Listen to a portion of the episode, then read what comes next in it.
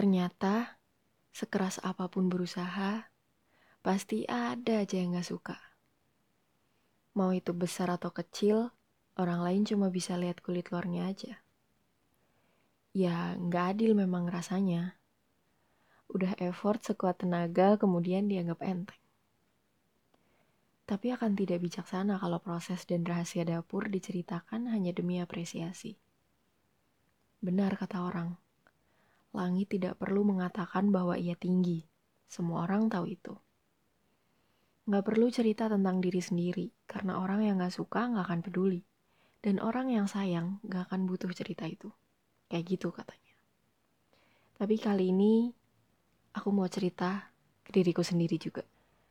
Banyak momen terjadi belakangan ini. Bisa jadi itu proses. Ya, setiap hari juga proses sih. Ketidakpuasan, tenaga, uang, dan waktu yang terasa sia-sia.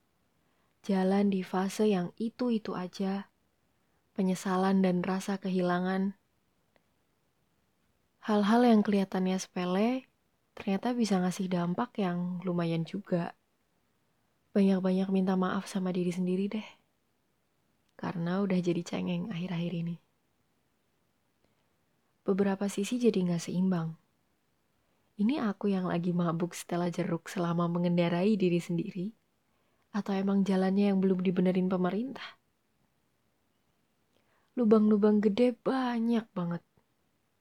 Yang bener itu harusnya dihindari atau dihadapin sih? Emang udah sejauh ini apa yang dicari? Mana tabel misinya? Atau peta ketujuan berikutnya? Banyak banget pertanyaan mondar-mandir di kepala. Berisik.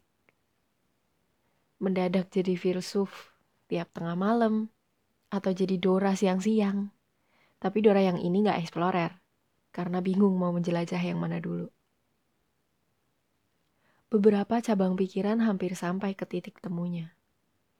Tapi ada aja si ragu-ragu yang berani-beraninya nongkrong di tengah-tengah. Waktu ditanya ke doknya sih, buat jaga-jaga. Worst case scenario, kata kerennya. Ya, memangnya bisa apa lagi selain berusaha kan? Mau menepi, istirahat, tapi sampai kapan? Memang, banyak hal yang gak bisa dipaksakan. Tapi, udah rela belum?